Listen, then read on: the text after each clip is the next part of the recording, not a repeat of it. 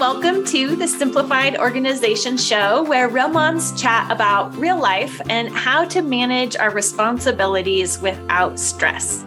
We want to reject perfectionism and see step by step faithful progress as a fruit of diligence in our lives, which we know comes as we repent, rejoice, repeat.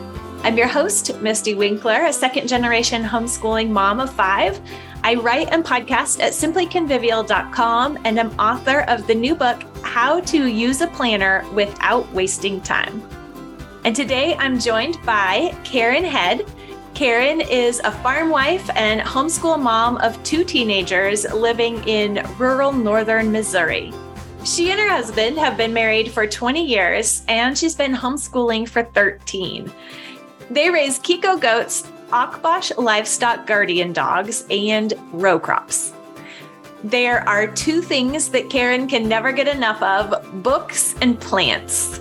From the time she was little, she knew that she wanted to be a teacher, but hated that when she got to college, she had to pick a major because she wanted to study it all. But God granted her that privilege when He called her to homeschooling. She now has a special interest in teaching reading and spelling to dyslexics through structured word inquiry. In her free time, you can find her working in one of her many large flower beds, in her chair reading a book, or at her computer researching her latest topic of interest because there is always something to be weeded or learned. I love that. Welcome, Karen. Thank you for Thank coming. You. Karen is also a mentor level member inside Simply Convivial Continuing Education. And one of our members, when she shows up on the Zooms, it's like, yes, okay, good. Yay. So I don't try, I try not to miss those because those are my favorites too. so Karen has been in our community for a couple of years now. And I know that at, you've been, we're working through lots of stuff. And it wasn't just through Simply Convivial, but you were learning all kinds of things from all different directions at that time in your life while you struggled with depression. Do you want to give people just maybe a little sketch of that and what you were learning at the time? Yeah, well, I'll actually go back because so I first technically diagnosed with depression in 2010. So the time I met you, I had been dealing with depression for 10 years. And it so it's been a journey. It wasn't all the whole 10 years wasn't bad but it was more more my time was depressed than not. And and so there was a lot that i learned to cope along the ways through that. And so i have for the most part if it's been discussed about depression i've probably read it or something in regards to it because i tried a lot of things a lot of different avenues trying to get over my depression and about the time, so in I think it was like November when I came across ahead of when I came across, I had been following Scholé Sisters for several for quite a while. But when I started coming across your program, I right before that and before joining the membership, I had gotten involved with, come across the natural depression treatment program out of the UK. There are some psychologists in the UK that brought it to my attention when I found their website. It was just really freeing that there was something I could do to get over my depression because everything up to that point had been, well, initially, when I first got diagnosed, the doctor that I went to said, Oh, you know, probably give it six months. You'll get over this. You know, it just kind of is one of those things that comes, you know, you'll really help yourself if you exercise and, you know, get in shape, that sort of stuff. So I went to running like three to five miles a day. I mean, like I hit it hardcore. Okay, if exercise is going to help me, I'm going to exercise. And I did. I was running three to five miles a day. It probably actually kept me sane in doing that because that was the only time I didn't feel depressed was when I was running. Hmm. But that eventually didn't help either. And so I had tried a lot of things and uh, so when I came across this, I had done, you know, I had done the gamut of all sorts of various medications. I was actually at one point diagnosed with manic bipolar disorder that they thought that might be part of the issue, but none of it ever seemed to really fit me. But when I started reading the, the natural depression in this uncommon knowledge website, it started talking about sleep issues how that was tied to depression. It was talking about your thought life and how that was tied to depression, and how we get into a cycle. And unless you break the cycle someplace, you will just continue in the depression. Hmm. And I had actually come to a place because I dealt with it for 10 years that I was at peace with this is what God has given me and I may be suffer from depression the rest of my life but I can you know t- still trust God that this is okay and this is good for me. With this natural the uncommon knowledge they said you know you can do something to get better with this. And I had tried all sorts of sleep hygiene stuff and I went from being in an insomniac where I didn't sleep at all to sleeping all the time. I had run the gamut that direction. And with this, it started tying in your dream, the state of dreaming, how that ties into. And when you wake up tired in the morning, most likely it's because not because you didn't get enough time to sleep, but you spent too much of your time in the dream state. And uh-huh. most of the time we don't realize we're in the dream state. I did. I have a very I have very vivid dreams. I remember most I mean I remember a lot of dreams when I wake up. And I knew that there would be times I would wake up. I'm like, man, I know I slept all night long, but it was so hectic in my dreams, I didn't ever rest. Mm-hmm. And I did not know that the two was tied together until I came across this. And so then what they showed me was having lots of ruminating thoughts and negative worries and negative thought patterns leads to the excessive dreaming, oh. which leads to the tiredness.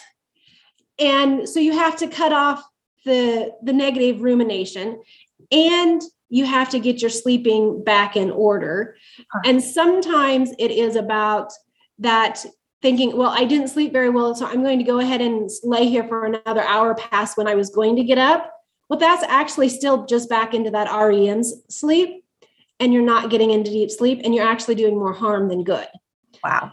So that started changing things. And what their program really helps walk you through is how to change your thinking in positive ways. And as I, I was reviewing it this morning, and there's so much of it is what you actually teach in your class, in your some of your, you know, taking baby steps, making actionable steps, taking a big project or a big problem and breaking it down into little steps that you can be achieved. Make sure that you're giving yourself credit for the successes that you do have. How are you spinning the story in your head? Are you giving it a negative spin or are you giving it a positive spin? And it doesn't mean that you have to see everything through rose colored glasses. You just have to be, wait a minute, what evidence do I have to support this idea? Mm-hmm. So I think that's why I, I had gotten into that in November. And then in January, I started with your membership and trying to banish overwhelm. And because I really thought you got me on the hooker of, I'll help you banish overwhelm. I'm like, yeah, right. I've heard that before. There's no way. That's just what life is. But I see now how what I was learning through the depression treatment and what you were teaching, how much that aligned up with each other. And so that really did help me give me even, you know, the membership gave me more tools even beyond what I was seeing in the depression treatment program because the depression treatment program is a, you know, just a global anybody anywhere and you were pinpointing it to a homeschool mom with these life issues and that really helped me along the way. And so I think that's been, you know, some of the why I've been able to continue on and and I really have been depression free free for the last 2 years. This summer I was very I was way wobbling cuz life has been very difficult the last 3 4 months. And I was a feeling those emotions that depression starting to come back. And I'm like wait a minute what's going on? Where am I missing it? I know I'm waking up exhausted even though I'm sleeping the dreams are back. If the dreams are back and really bothering me this i must be doing something. And i realized i was ruminating on all of the problems and i wasn't allowing i had gotten back into the old habits again. And so i quickly got back on track with that. And you know and i think the beauty of it you know even with this depression treatment program it is secular. It totally is. But it does align with scripture of renewing the mind and you know you know as they talk about you know plunder the egyptians and that's what i've done. Some people might get a little nervous because they do use hypnosis in it. And if you don't understand if all your exposure to hypnosis is the stage show yeah. when they have people do funny things that's not what this is. And in actuality we can get into all sorts of anytime that you daydream or you catch yourself your mind wandering on something else you're still present and you're not asleep, but your mind is not really on task anymore, that's a type of self hypnosis that we do.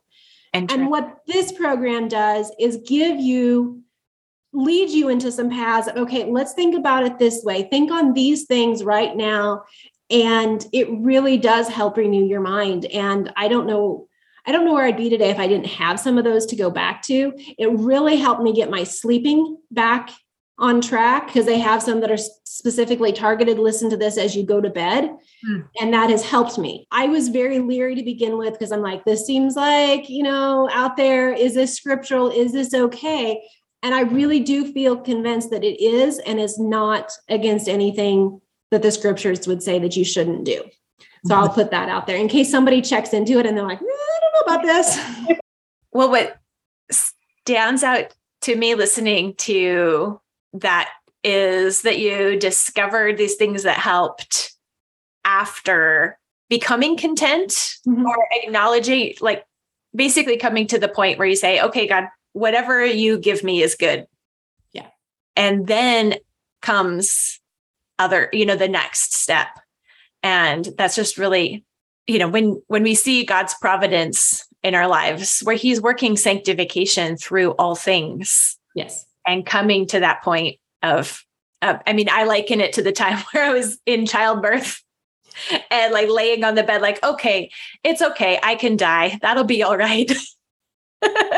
But then the baby is born. That kind of feeling of giving it over i mean that's not the not the well, same. and i think one of the tricky things is is that i am absolutely convinced that the depression was a gift from god in mm. my life. It was the absolute worst thing I've ever been through. And I'm not going to, you know, on the other side to somebody that's sitting here depressed right now they're like no you you don't you don't understand depression because you make it seem like it's all okay i when i first recognized that i was depressed it was on a monday morning and i was i had a 5 year old and a 2 year old at the time my husband had just left for a week of work on the road. He'd left early that morning, like at three or four that morning, and was halfway to Ohio. And when I woke up that morning, I didn't want to be here anymore. Mm-hmm. Plain and simple. Mm-hmm. I was crying and I did not know why. I thought I was going crazy. I did not get out of bed. My five year old got up and fixed breakfast for him and his sister and then turned on the TV to watch cartoons. And that's what they did all day long my husband finally called about 11:30 just to check in because that was his general thing to do when he'd been on the road and I could barely speak to him. Mm. And he wanted to know what was wrong and I said I don't know. I'm going crazy. I don't want to be here anymore and I don't know why. And and that was just the start. mm-hmm. It got worse from there in all honesty. By the time he forced and I I praise the Lord to this day, he called his boss because this was at the I mean this the one of his busiest weeks of the year for work and he needed to be where he needed to be. He called his boss and his boss said go home and take care of your wife. Hmm. and so he drove six hours back home or eight it may have been eight by that time. I don't remember how long he'd been gone. And we had i didn't know who to turn to because i was really scared that if somebody knew what i was thinking and how i was they would take my kids away from me mm-hmm. because I was a mess. And I was I was scared. And by the time he got home, I couldn't even speak anymore. I couldn't talk. I couldn't get thoughts out of my head. And so we actually invited a one of our deacons and his wife over and they had a daughter she came and took care of the kids while the husband took talked to my husband and the wife talked to me and and she was a nurse and she had such experience and she said, You don't have to say anything. She just sat there and she just talked to me. and she you know reassured me it was going to be okay and that the only thing i remember getting out was i don't want him to take my kids i don't you know i don't know what's wrong i don't want him to take my kids and she convinced me to go see the doctor and said that it was depression and i probably needed something medication and i was very opposed to it because i didn't i was a christian i didn't Christians weren't supposed to get depressed. Surprise, they do. I was very, I had always been very anti medication. I, you know, I thought there had to be something way more seriously wrong, and that couldn't be the thing. And so I had to come to an acceptance. And that was, you know, and so again, that was very dramatic for me because I thought I was okay on Sunday and then on Monday I was not. It doesn't always happen. Over the years, it hasn't, I've seen it coming on one now that I recognize it, just like it, I started to see it this spring. But having that understanding and having somebody come alongside was crucial for me. And because I got to the point and it was hard and it was so humbling because I physically got where I couldn't hardly do anything. It was all I could do to think to walk at times, to put one foot in front of the other. And I was trying to take care of two kids, was so emotional. I could not make decisions. And I had always prided myself on being the thinker. you know, I could rationalize, you know, I was I was the brain, you know, that was who, what my identity was. And God stripped that of me. And fortunately, very early on, one of the verses that came to me was in First Peter, where it says, Do not be ashamed of the fiery trials that have come before you. And uh, because I really did feel a lot of shame just initially that I didn't want people. And the Lord impressed on me, don't be ashamed of this. This is not, don't be surprised by this. This is something I'm doing in your life. And so I went before, you know, the ladies' Bible study that I'd been a part of. I wrote a letter and I had somebody else read it because I couldn't read it out loud. I still, the one thing I was able to maintain was able to write. So I did a lot of journaling in that time and I could write a letter and let somebody else read it. Um, and I just said, you know, I don't know what's wrong part of the time. I am upset. And if I'm crying, don't ask me because I probably don't know. And and so I had a group of women that came alongside me. I had a pastor that came alongside me. And and that's what i would say if you're dealing with if you have somebody in your midst that's struggling with depression and you want to help them don't ask them what's wrong necessarily because they may not know. And just offer to help. They ended up one of the ladies in the church offered to she created a whole network knowing that i was home with the two kids because my husband was traveling she said you call me and say i need help i need somebody to take the kids and she goes, I will find somebody to take the kids for you. And if you need a meal, you call and say, I need a meal. And we won't ask any questions. We will just do it. And there was times I had to take that up on that because I couldn't, I, I wasn't capable of taking care of myself, let alone the kids. And that was big in helping me be okay with where I was at and seeing how actually depending on others to do things that I thought I should be perfectly capable of doing myself. Mm-hmm. And and so and and again and i had a pastor at that time that was really encouraging of helping me see that i needed to depend on the body. I needed to depend on the lord. I was really good at the he said he always said that there was a plane takes two wings to fly. And in the christian life we have the same two wings. One is discipline and the other is dependence and i was really good on the discipline side of things i did never had never learned dependence and in this process i learned dependence on god which then allowed the discipline that I had to really blossom. And so I really look back on all of my years of depression as a gift from God. It was an answer to prayer. He answered prayers in so many ways, but that was not what I thought when I was praying, asking for greater dependence on Him, to have my husband show greater leadership in our fam. And I don't remember now what all it was, but it was like when it hit me, I'm like, Lord, that's not what I had in mind here you know, it's kind of like praying, asking for pray, praying for patience. Don't do that. It's not a good idea. But that's what happened. And so it was the worst of times, but it was the best of times. I know that's cliche, but uh-huh. it really was. And I think God uses that. And we have to understand that it is a tool that God uses us to draw us near to Him. And He hasn't left. But there were plenty of days that I thought God was far from me. I really did. You know, that's why I wanted to die at times. But I also have never felt closer to the Lord as I was in some of my depressed states. Hmm. Mm-hmm.